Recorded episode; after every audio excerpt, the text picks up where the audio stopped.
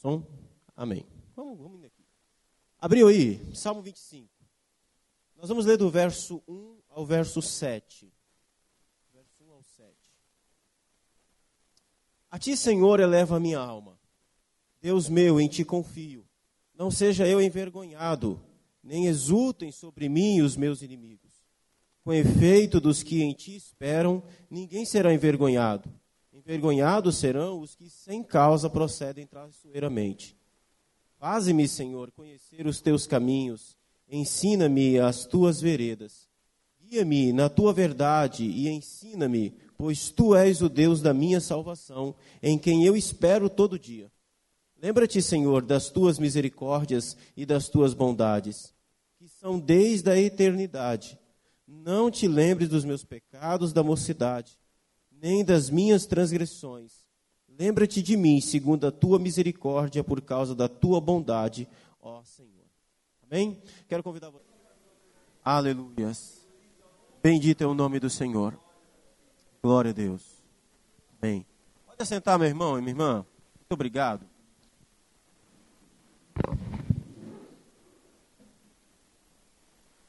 Amém. Você muito provavelmente deve ter aí no seu celular um aplicativo que você usa como GPS. É quase impossível hoje viver sem GPS. Né? Cheguei para São Paulo tem pouco tempo e aí não tem jeito. Tem que usar. Ainda mais uma cidade desse tamanho. E aí, assim, facilita muito o trabalho da gente, né? Liga para o irmão, irmão, vou fazer uma visita. Aí, manda o endereço, manda o endereço, a gente vai certinho.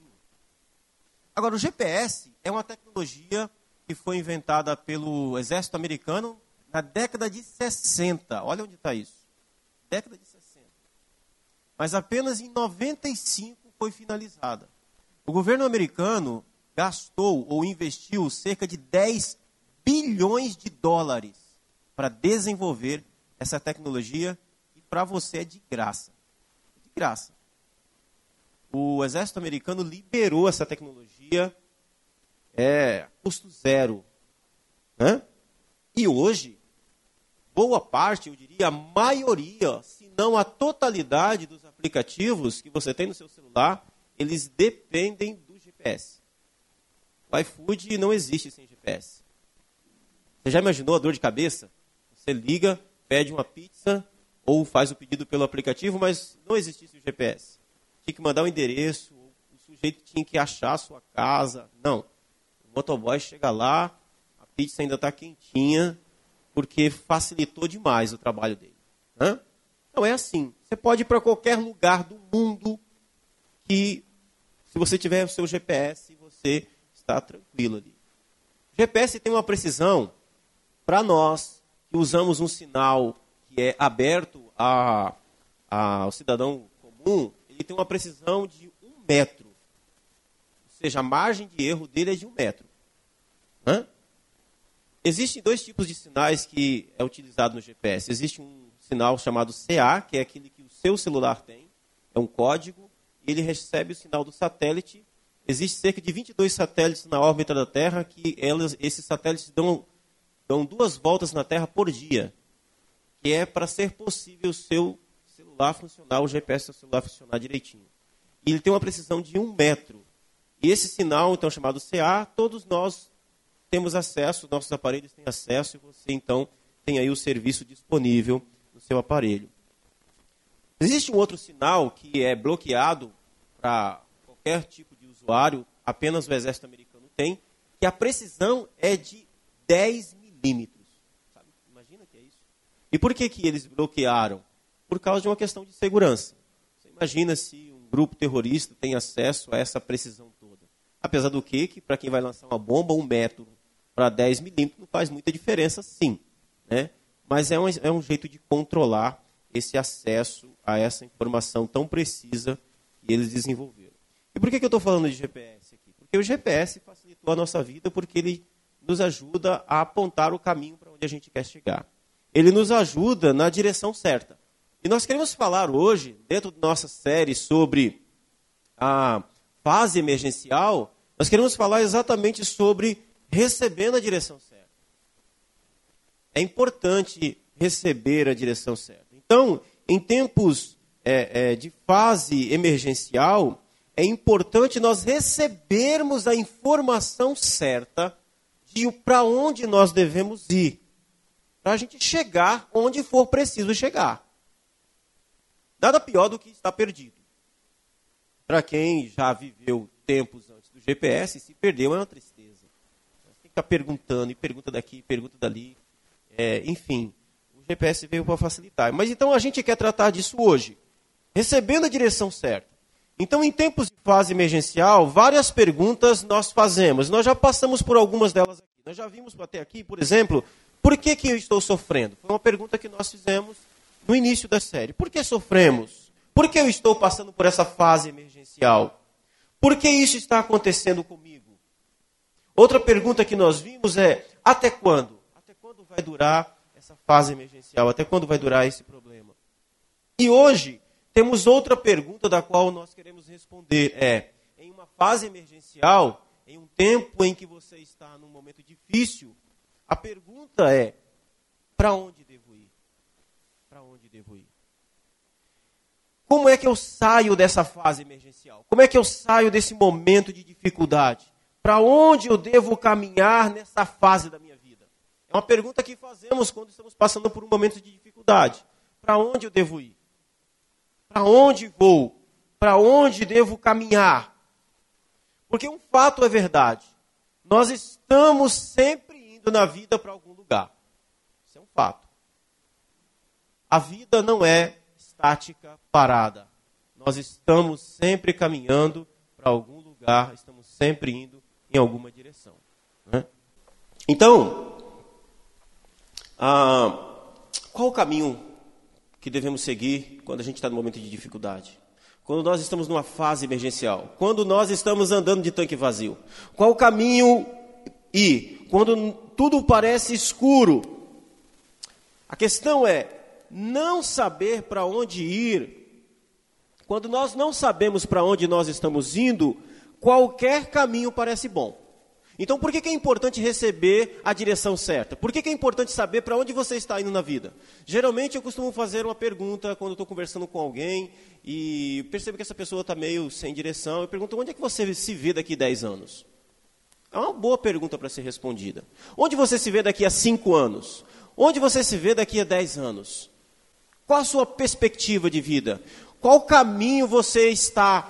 Onde você quer chegar? Porque se você sabe onde você quer chegar, obviamente você sabe qual o caminho andar. Agora, se você não faz a menor ideia de para onde você vai, para onde você quer ir, então qualquer caminho serve. Você está indo para onde? Não sei. Qualquer, então segue qualquer caminho. Mas em uma, quando as coisas vão bem, nós não nos importamos muito é, para onde a nossa vida está indo. Imagina, você está empregado, está tudo certo, a família está bem, está tudo legal. A impressão que você tem é que você está indo bem. Então você não se preocupa muito de onde a vida está indo. Mas o problema é quando as coisas ficam ruins. É quando você entra em uma fase de emergência na sua vida, então você logo começa a repensar os seus caminhos. Óbvio, se você está dirigindo o seu carro indo para algum lugar e você começa a achar que você está perdido, você para e você precisa repensar a sua trajetória. É aí que surge a pergunta: qual a direção certa? Então, nós vamos aqui hoje ver algumas coisas que vão nos ajudar, baseado no Salmo 25, de como nós podemos encontrar ou receber a direção certa. Em primeiro lugar, nós precisamos admitir que precisamos de ajuda, de alguém que nos oriente, que nos ajude. Então, para saber, para receber a direção certa, nós precisamos admitir que nós precisamos de ajuda, de alguém que nos oriente, alguém que sabe o caminho, alguém que conhece, alguém que sabe para onde nós devemos ir, alguém digno de confiança. Alguém digno de confiança. Quando você está perdido, hoje não, por causa da tecnologia, mas quando você estava perdido antigamente, você não pedia informação para qualquer um. Você parava num posto de gasolina e você olhava meio de longe, ah, aquele senhor ali é de confiança, vou perguntar para ele. Alguém que tem experiência, alguém que é do lugar, alguém que conhece, alguém que tem familiaridade. Então, em tempos de fase emergencial, nós precisamos admitir que precisamos de ajuda. É importante saber que você precisa de ajuda para saber a direção certa, alguém digno de confiança, alguém da qual você confia a sua vida e as suas escolhas mais importantes. E nos versos 1 e 2 do texto que nós lemos, nós vamos ler, nós vamos ver que Davi, ele usa exatamente isso. Ele diz assim, verso 1 e 2: A ti, Senhor, elevo a minha alma, Deus meu, em ti confio. Quem é a pessoa de confiança da qual Davi busca para ajudá-lo para receber a direção certa? Os versos 1 e 2, Davi confia em Deus para guiá-lo. Ele sabe que em Deus, como seu guia, é aquele que indica o caminho, ele jamais passará vergonha. Então, quem, de quem nós precisamos buscar ajuda para saber o caminho certo? Em quem? Em Deus, o Senhor. Por quê? Porque não existe nada pior do que precisando sair de uma fase emergencial, você pegar o caminho errado. Outro dia, semana passada, essa semana, nós fomos na casa do irmão Vicente. E aí a Cléo tinha levado a gente, um, uma, algumas semanas atrás, ela tinha avisado ainda, pastor, olha, cuidado para você não errar essa entrada aqui. Eu errei a entrada. Com o GPS. Que é pior ainda, né? E aí, quando eu passei a entrada, eu falei com o Mônica, falei, passei da entrada. Falei, agora, meu Deus, onde é que vou? E aí o GPS calcula de novo a rota, me fez ir lá embaixo, entrou, pá, enfim. Então, assim, você precisa de alguém de confiança. Se não tem o GPS, eu tenho que parar e perguntar para alguém. O Senhor sabe o caminho certo. O Senhor conhece a direção certa. Você pode confiar nele. Você pode confiar nele. Você está passando por um momento de fase emergencial, por um momento difícil na vida. Procure a pessoa certa, procure o Senhor. Ele conhece a direção certa. Ele sabe do verdadeiro caminho. Verso 8, veja o verso 8. O verso 8 diz assim: Bom e reto é o Senhor, por isso aponta o caminho aos pecadores.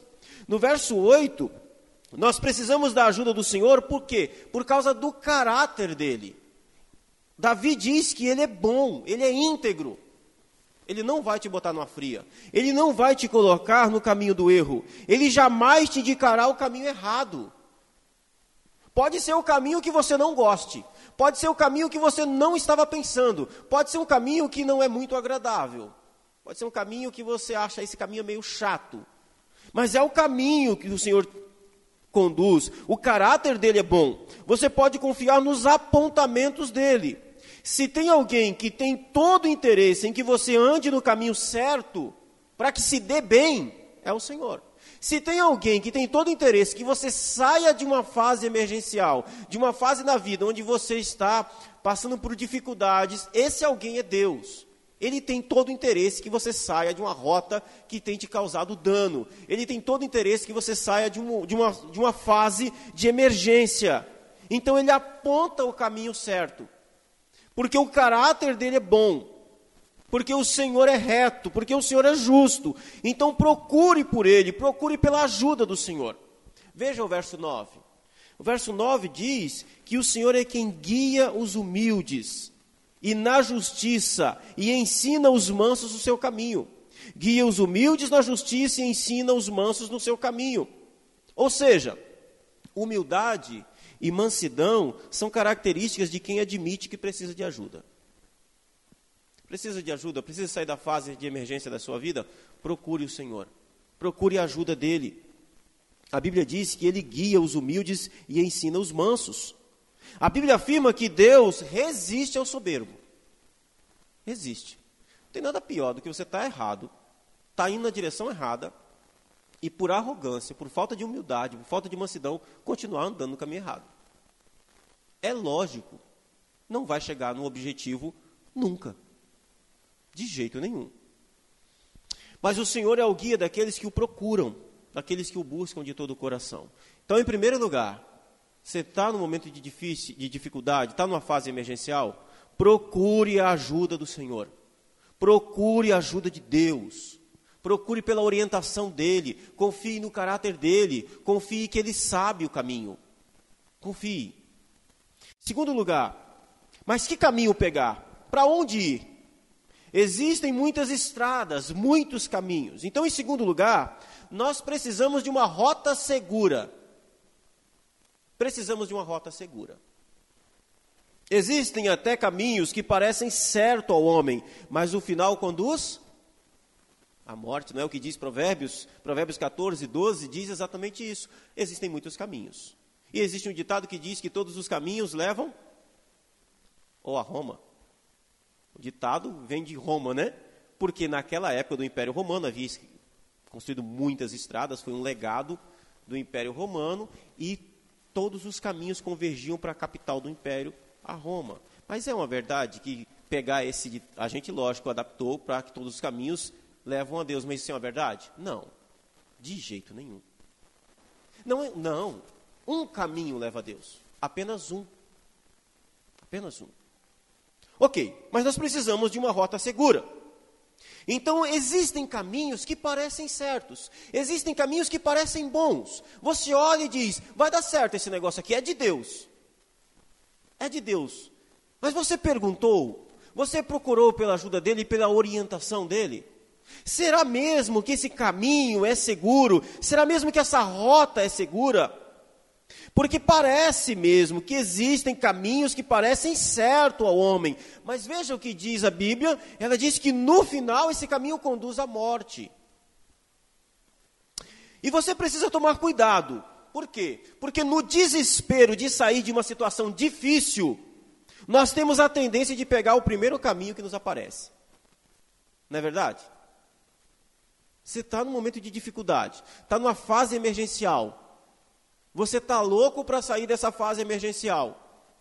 A sua primeira opção geralmente é a melhor opção. Vou pegar este caminho aqui, vou por aqui, é o mais fácil, é o, é o que está pronto. Tem um livro que eu gosto muito, e eu recomendo para que você leia, chama-se O Peregrino, de John Bunyan. É, parece que é o segundo livro mais lido ou vendido na história depois da Bíblia. Se você nunca leu, eu incentivo você a ler. Tem um filme também, está no YouTube, mas o livro é bem legal. Custa 10 reais esse livro. Eu vi lá nas Sarzedas esses dias. Está em promoção, tem uma pilha assim dele. Bem legal. E na história do peregrino, tem um momento em que ele está ali caminhando no caminho rumo à cidade celestial, e é cristão o nome do peregrino no livro, né? Cristão está caminhando rumo à cidade celestial e de repente ele encontra um viajante, alguém, e pergunta para onde ele está indo. Ele diz: Olha, eu estou indo para a cidade celestial. Aí o viajante diz: Olha, mas aqui, se você cortar caminho aqui, ó, você vai sair lá. Tá vendo lá? Lá embaixo está brilhando. É lá, ó. lá é a porta da cidade. Pode cortar o caminho aqui. Aí ele diz: Não, mas o, o caminho que o evangelista me falou para seguir é esse. Ele diz: Rapaz, mas aqui, ó, se corta aqui, você vai. É rápido, rapidinho você vai chegar lá.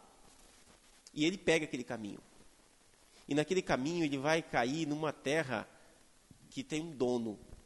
Chama-se, se não me engano, o gigante da dificuldade ou da aflição, eu não me lembro agora e ali ele é preso, ele fica num calabouço preso, enfim. Ele se desviou da rota, saiu do caminho. Aquela rota era a rota segura. Aquele ali era, era, era o lugar onde deveria ficar. Mas ele sai. Então nós devemos tomar cuidado para que no momento de desespero, no momento de dificuldade, nós peguemos o primeiro caminho. Nem sempre o primeiro caminho é o melhor. O melhor caminho é aquele da qual Deus nos indica, da qual Deus nos coloca. Para Davi, não é qualquer caminho, ele está interessado nos caminhos do Senhor. Veja o verso 4 e o verso 5. Olha o que ele diz: Faze-me, Senhor, conhecer os teus caminhos. Senhor, eu quero conhecer os teus caminhos. Faze-me conhecer os teus caminhos. Ensina-me as tuas veredas. Então, ele continua dizendo: Guia-me na tua verdade e ensina-me, pois tu és o Deus da minha salvação, em quem eu espero todo o dia. O desejo de Davi é conhecer o caminho do Senhor.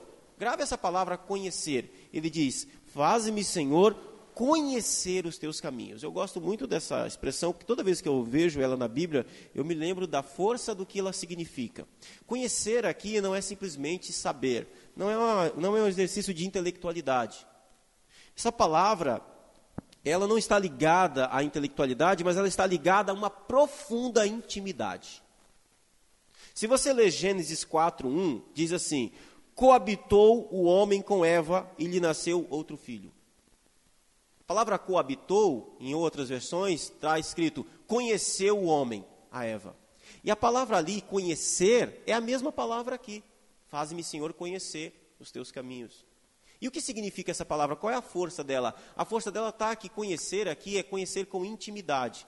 Para Gênesis 4:1, conhecer lá estava relacionado à sexualidade. Adão e Eva fizeram sexo e eles tiveram outro filho. Conhecer, intimidade. É a ideia de intimidade. Então o que Davi está dizendo aqui é o seguinte: Senhor, eu quero conhecer a intimidade dos teus caminhos, eu quero conhecer com profundidade os teus caminhos. Faz-me conhecer, ter profundidade, conhecer com profundidade os teus caminhos.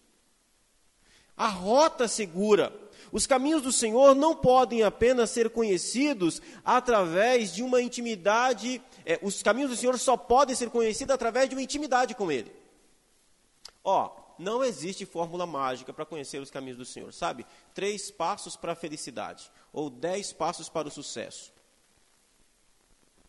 Essa teologia de aeroporto, né?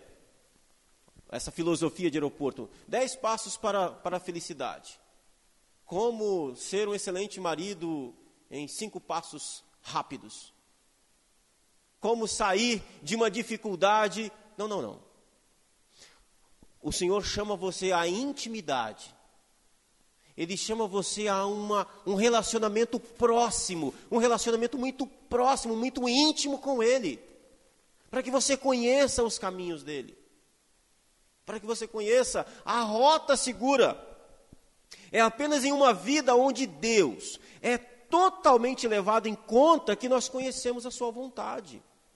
Não dá para conhecer a vontade do Senhor assim, de uma forma muito superficial. Não, intimidade. Relacionamento íntimo. Em uma vida onde Deus é totalmente levado em conta. Qual é a sua vontade, Senhor, para a minha vida? Qual é a sua vontade? É através de uma relação íntima, através do discipulado de Jesus, que podemos seguir os seus passos. Veja o desafio de Jesus para aqueles discípulos dele.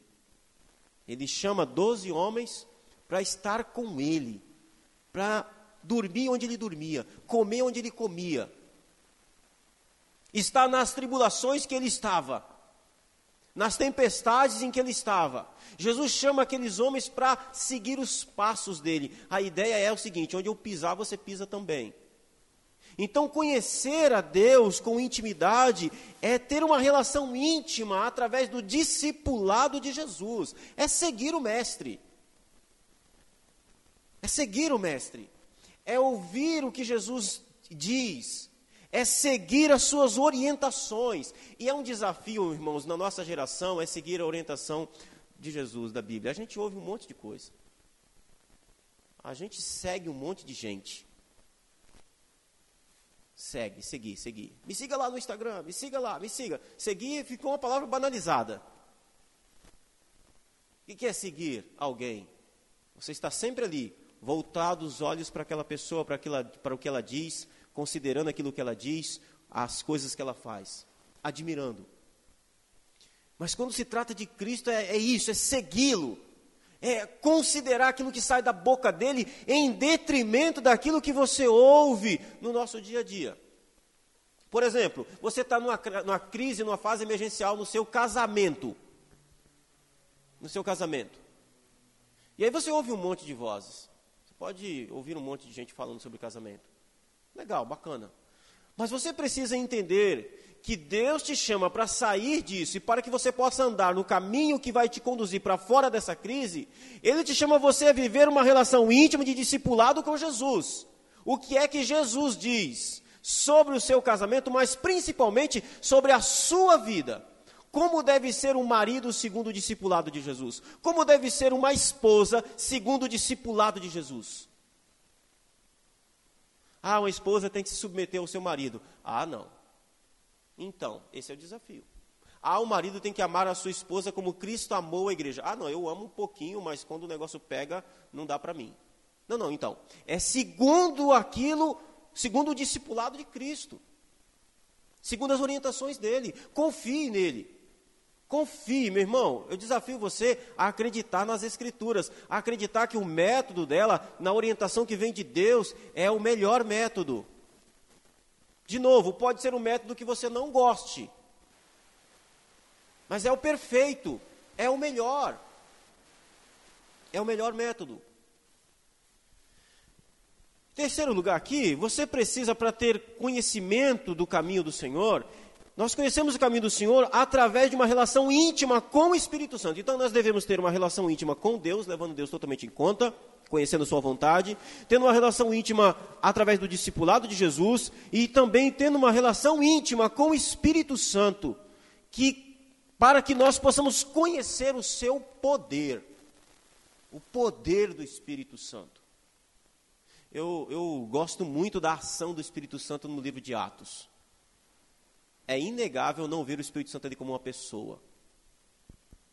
Quando a igreja de Antioquia está orando, e o texto diz: E disse o Espírito Santo: Separai-me a Paulo e Barnabé para a obra que eu os tenho chamado. Maravilhoso isso, irmãos. Poder do Espírito. A orientação do Espírito Santo. Qual o caminho a seguir? Qual o caminho seguro? Qual a rota segura? Tenha intimidade com Deus, tenha intimidade com o Pai, levando em consideração a vontade dele, tenha intimidade, uma relação íntima com Jesus, seguindo os seus passos, o seu mestre, o seu discipulado, e tenha uma relação íntima com o Espírito Santo, conhecendo o poder do Espírito Santo. Conhecendo o poder dele. Veja o que Davi diz no verso 14: A intimidade do Senhor é para os que o temem. Olha, ele fala aqui da intimidade, da ideia de conhecer a Deus. A intimidade do Senhor, o conhecimento íntimo do Senhor é para aqueles que o temem. Então busque o Senhor. Tenha uma relação próxima e íntima com Ele. O verso 5 fala do desejo de Davi de ser guiado na verdade do Senhor. Ele diz: Guia-me na tua verdade. Embora nessa vida existem muitos caminhos, todavia existe apenas uma única verdade. Não existem muitas, não existe duas verdades. A verdade não é relativa. Verdade relativa é verdade nenhuma, irmão. Uma vez uma, uma, uma moça estava fazendo faculdade de Direito, lá no Espírito Santo, chegou para mim falando sobre essa questão da, da verdade ser relativa. Que o professor dela falou, ah, porque a verdade é relativa, não sei o quê. Aí eu falei com ela, falei, então pergunta para ele se o que ele está dizendo é verdade. Se a verdade é relativa, como você pode afirmar que a verdade é relativa? É um, uma contradição de termos. A verdade é relativa, ok, então eu posso dizer que isso não é verdade. Se é, é relativa, é para você, é verdade para você, não é para mim. Se a verdade é relativa. Não existe isso. Não existe. Não. Perceba que Davi diz assim: Senhor, eu quero conhecer a tua verdade. Guia-me na tua verdade. Não na verdade do YouTube, não na verdade do meu, do meu guru midiático, não na verdade do meu coaching, mas na verdade do Senhor. O que me interessa é aquilo que sai da sua boca, é aquilo que o Senhor diz, é a sua verdade. Guia-me na sua verdade, na tua verdade, Senhor. Porque não existe nada pior do que você ser guiado no engano. Porque quando você chega lá na frente, você olha e fala: Meu Deus, quanto tempo eu perdi o quanto eu andei, o quanto eu gastei, o quanto eu investi no engano. Então Davi tem essa preocupação de caminhar por uma rota segura, onde essa rota está pavimentada pela verdade que sai do Senhor, que vem do Senhor. Há um tempo atrás surgiu um termo também com relação à verdade, chamado pós-verdade. Quando surgiu esse termo, eu fiquei curioso, fiquei pensando, o que, que é pós-verdade? Né? É uns negócios que o pessoal vai inventando assim, eu acho que, enfim. Pós-verdade é uma fraude, porque ela está baseada nas emoções e nas inclinações do coração humano. É assim, é bem complicado esse negócio. É a verdade que está baseada naquilo que você sente. Então, sabe o que, é que sai do seu coração? Jesus diz que do coração do homem é que vem maus pensamentos, homicídios, adultérios, imoralidades sexuais, roubos, falsos testemunhos e calúnias. Essa é a pós-verdade. Não dá para confiar no nosso instinto. Nosso instinto é caído. Não dá para confiar no caminho que o coração da gente aponta. Se você quiser receber a direção certa, você precisa conhecer a verdade que vem do Senhor. Perceba, Davi não diz, eu quero conhecer a minha verdade. Eu vou ir para onde meu nariz aponta. Não, eu quero conhecer a tua verdade, Senhor. Desconfie do seu coração. Desconfie do seu coração sempre.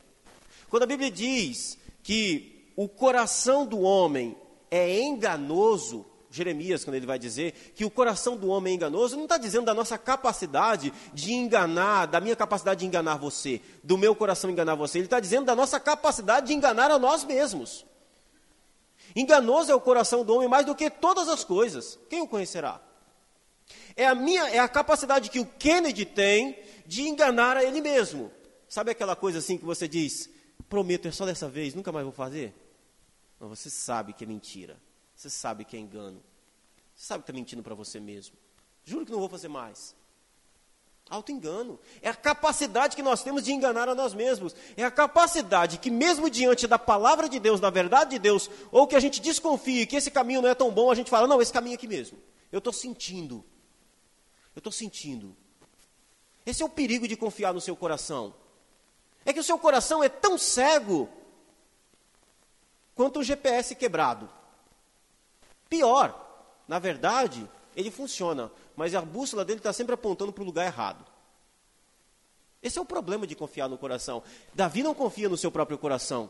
Davi quer aquilo que vem de Deus, a verdade do Senhor. Qual é a tua verdade? Sabe por que, que Davi é conhecido como homem segundo o coração de Deus? Não é porque ele era um cara bom, perfeito. Não.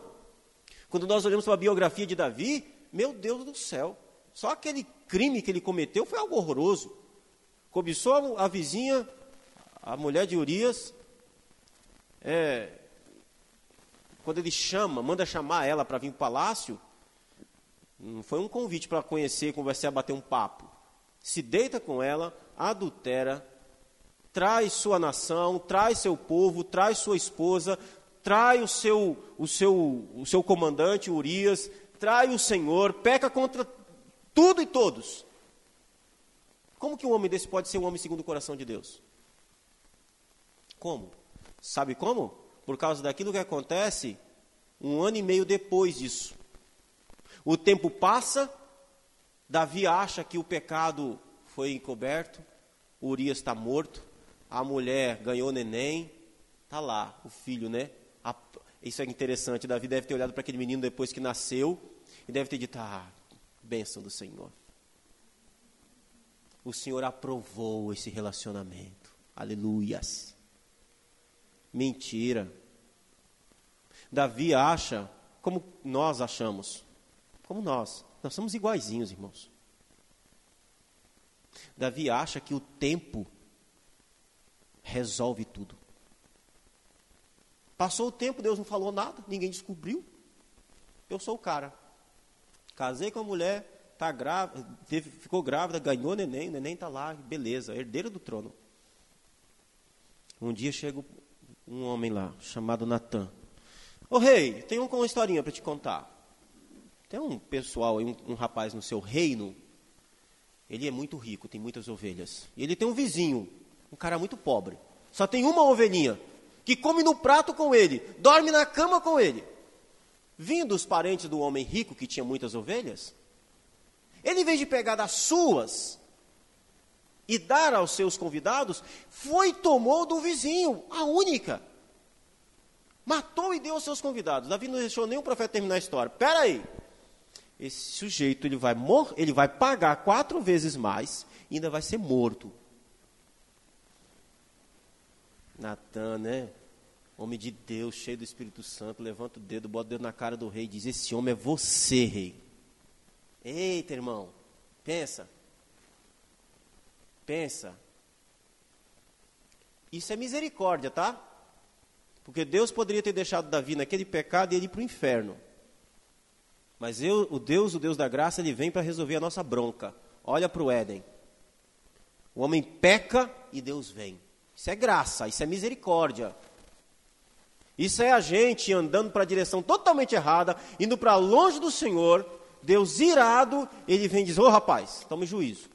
Vamos voltar para o caminho. E é aqui Deixa eu falar do coração de Davi. Por que, que ele é considerado um homem segundo o coração de Deus? Porque quando Natan aponta o dedo na cara dele e diz: Esse homem é você, você fez isso. Com Urias, com Batseba.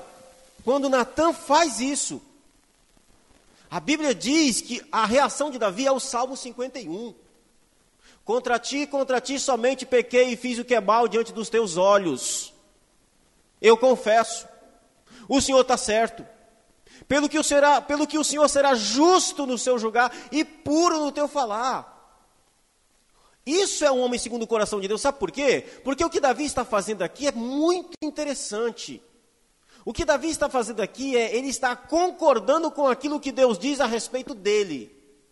Isso é confissão. Não entenda que confissão, confissão não é um ato de você informar a Deus o seu pecado.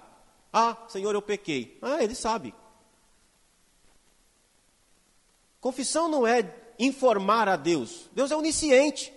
Deus estava lá quando você pecou, ele viu, ele ouviu, ele conhece.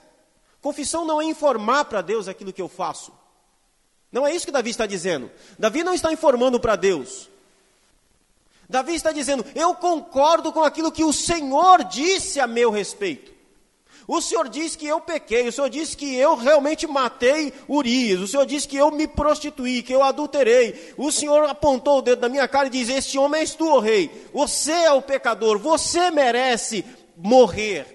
E eu concordo com aquilo que o Senhor está dizendo. Confissão é concordar com aquilo que Deus diz sobre o seu pecado.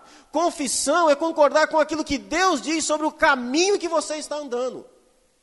É por isso que ele é um homem segundo o coração de Deus, porque ele tem uma sensibilidade com relação àquilo que Deus diz sobre ele, a seu respeito. Meus queridos irmãos, então é a verdade de Deus que deve nos interessar. Ter um coração sensível voltado para aquilo que ele diz. Em último lugar, nós precisamos considerar para que a gente possa ter, a, para que nós possamos receber a direção certa, nós precisamos considerar que nós nos perdemos do caminho. Se você não, não, não entende que se perdeu do caminho, não tem por que você receber a direção certa. Só estou indo na direção que eu acho que é certa. Por que mudar? Por quê?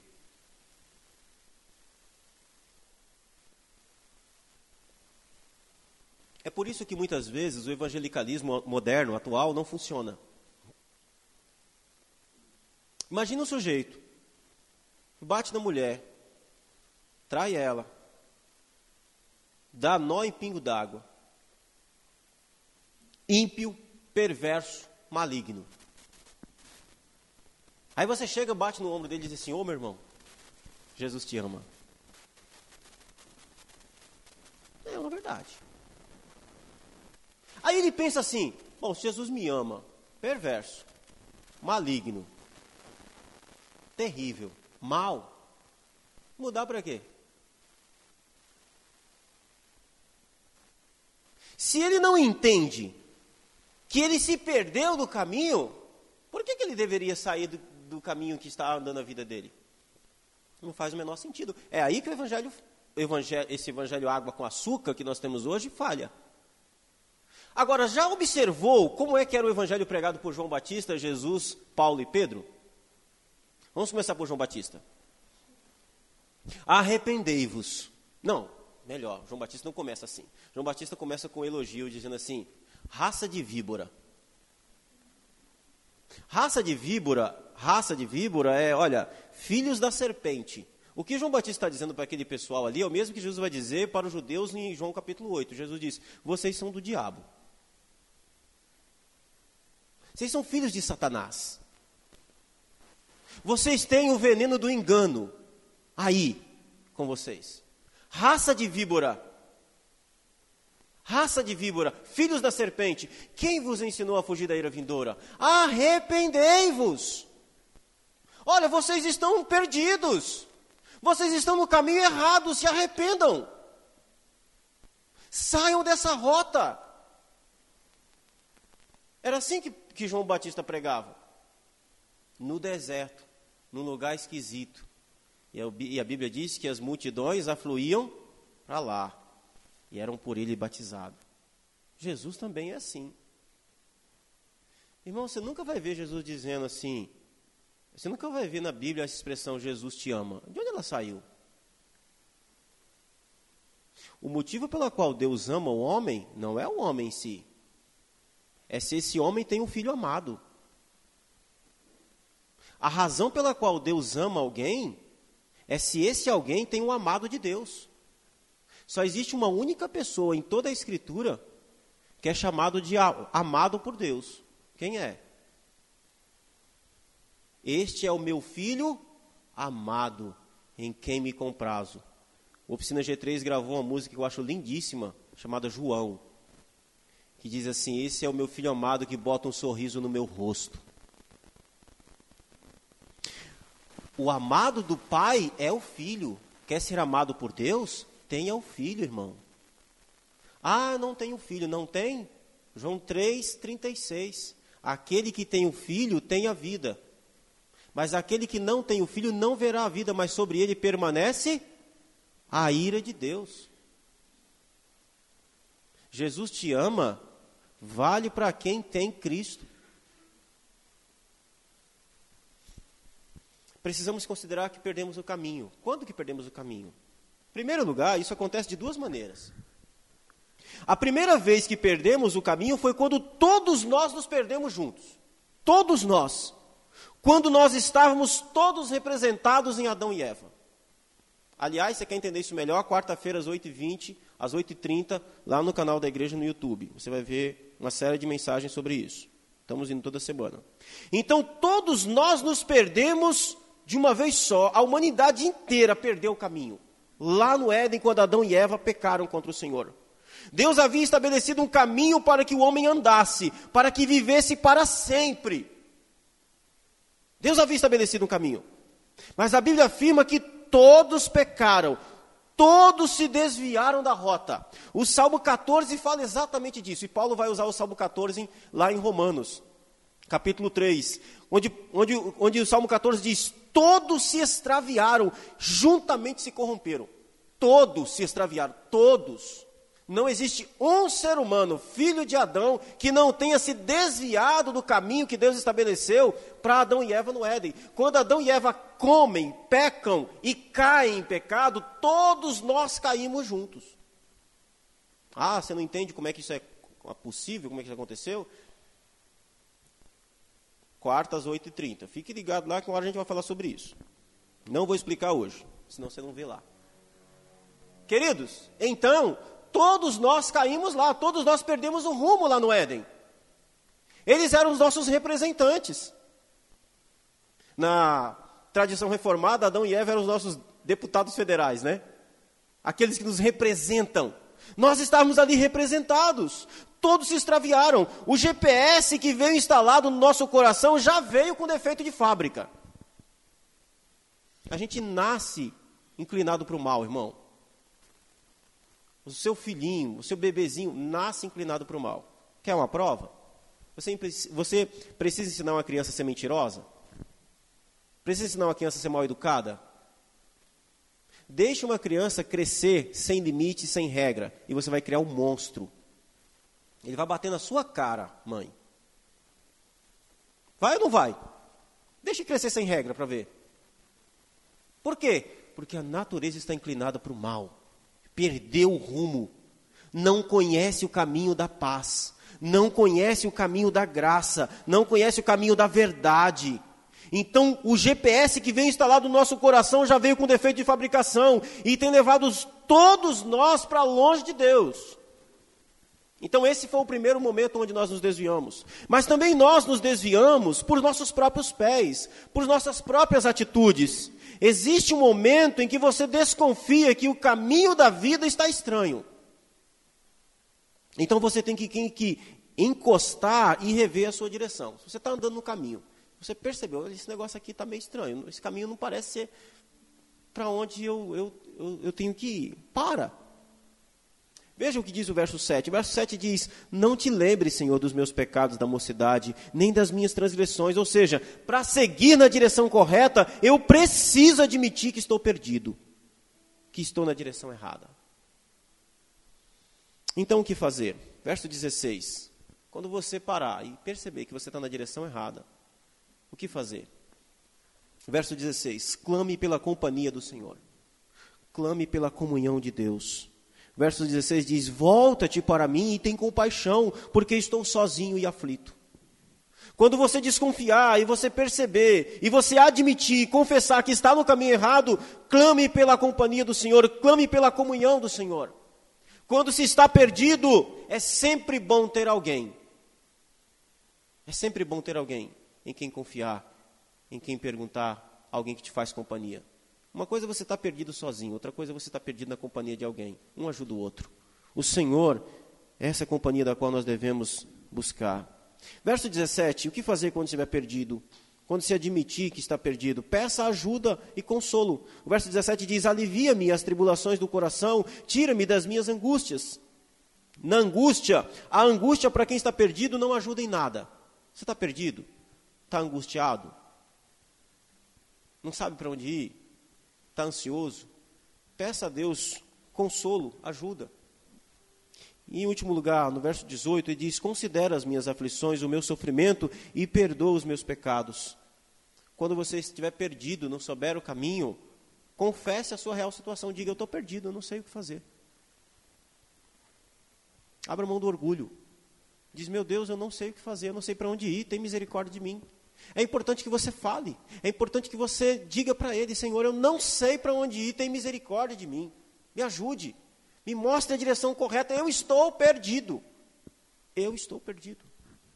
Eu quero concluir, meus irmãos. Eu quero concluir te fazendo algumas perguntas. Para onde você está caminhando nesta vida? Para onde? Essa pergunta precisa ficar clara para você. Para onde você está caminhando? Será que esta fase emergencial não é uma oportunidade para você perceber que você precisa tomar, que você precisa de uma correção de rota? Será que no momento de dificuldade, talvez você esteja passando por esse momento de dificuldade? Será que não é para te chamar a atenção? Para que você pare, você perceba que você precisa fazer uma correção de rota? Você precisa rever, que você precisa consultar o Senhor? Aliás, se tudo estiver indo muito bem na sua vida, eu espero que esteja. Mesmo assim, é importante você procurar pela verdade de Deus, pelo conselho dele. Procure saber. Se você estiver seguindo o seu coração e indo para o caminho que ele está apontando, então você tem um problema. É que o GPS do seu coração já veio com defeito de fábrica. Você precisa recalibrá-lo. E apenas o Espírito Santo pode fazer isso. Apenas o Espírito Santo. O Deus que te convida, que aponta o caminho, é também o Deus que te chama a fazer uma conversão. Essa palavra também tão desgastada. Conversão, quando você está tirando a habilitação, é um termo muito conhecido. Faça uma conversão à esquerda, faça uma conversão à direita. Conversão é feito quando você precisa tomar uma outra rota, quando você precisa mudar a sua direção. O Senhor convida, Ele nos convida, Ele aponta o caminho para nos fazermos, para que nós façamos uma conversão. Quando se faz uma conversão é para você ir na direção oposta que você está indo. O chamado de Deus é para você andar pelo caminho dele, é ir na direção dele.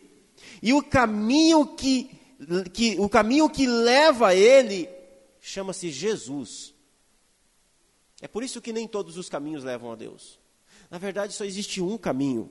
Jesus mesmo disse: Eu sou o caminho.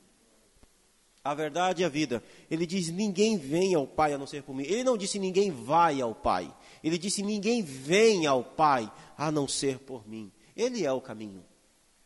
Jesus é o caminho pela qual nós devemos andar, pela qual nós devemos seguir para irmos ao Pai. Toda tentativa humana, meus irmãos, de ir a Deus sem passar por Cristo, o verdadeiro caminho é estar perdido. Toda tentativa humana de achar uma solução, de tentar sair de uma fase emergencial sem passar pelo caminho que é Cristo, é se perder ainda mais. Olhe para aquilo que ele diz, olhe para o apontamento, olhe para onde ele aponta, olhe para o caminho que ele estabelece. Você está recebendo a direção certa. Você está recebendo a direção certa?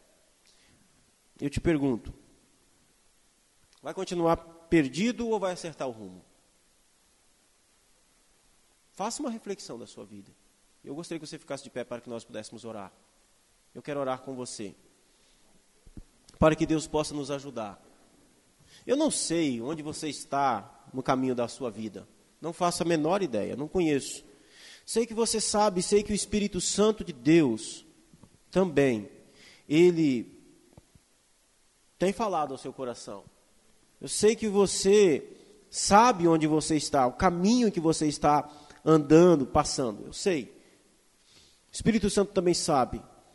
E eu quero orar para que Deus te dê esse apontamento. Para que Ele te convença. Se for necessário fazer uma conversão, que você faça, em nome de Jesus. Maravilhoso Deus, nós oramos a Ti nesta manhã. Pai querido, nós confessamos em primeiro lugar que verdadeiramente nos desviamos do caminho da qual o Senhor propôs lá no Éden. Nós, Senhor, mas pela graça, o Senhor nos enviou Cristo, o caminho que nos aponta de volta para o Senhor, o caminho que nos aponta de volta para a Sua graça. Ó Deus Santo, nós te bendizemos e te glorificamos pela oportunidade de recebermos a direção certa de novo. Nós te louvamos e bendizemos pela graça de que o Senhor não nos deixou em um caminho que conduz à morte, no caminho que conduz à perdição, mas o Senhor teve misericórdia de nós e nos enviou um caminho que conduz à vida. Ó Deus, eu peço a Ti em nome de Jesus. Ó Deus, o Senhor que é onisciente, que conhece o caminho pela qual todos andam, as aflições, as fases da qual nós vivemos, as fases emergenciais da qual nós nos encontremos. Senhor, dá-nos fé, dá-nos a certeza, a confiança, meu Senhor, de crer na tua palavra, na tua verdade, no teu conselho, meu Deus de que se seguirmos a tua orientação, de que se nós fizermos uma conversão e de que nós voltarmos para a rota que o Senhor estabelece, então, Senhor, nós estaremos indo na direção certa do propósito pela qual o Senhor estabeleceu das nossas vidas. Em nome de Jesus, Senhor, abençoe, meu Deus, as nossas vidas, derrame a sua graça sobre o nosso coração.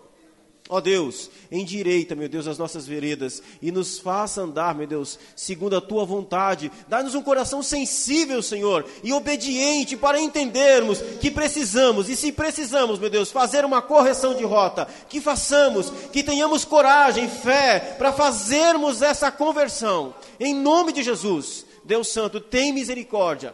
Nos abençoe, Senhor. Abençoe cada irmão, irmã, cada pessoa aqui nesta manhã. Em nome de Jesus, ó Deus. Em nome de Jesus. Amém e amém.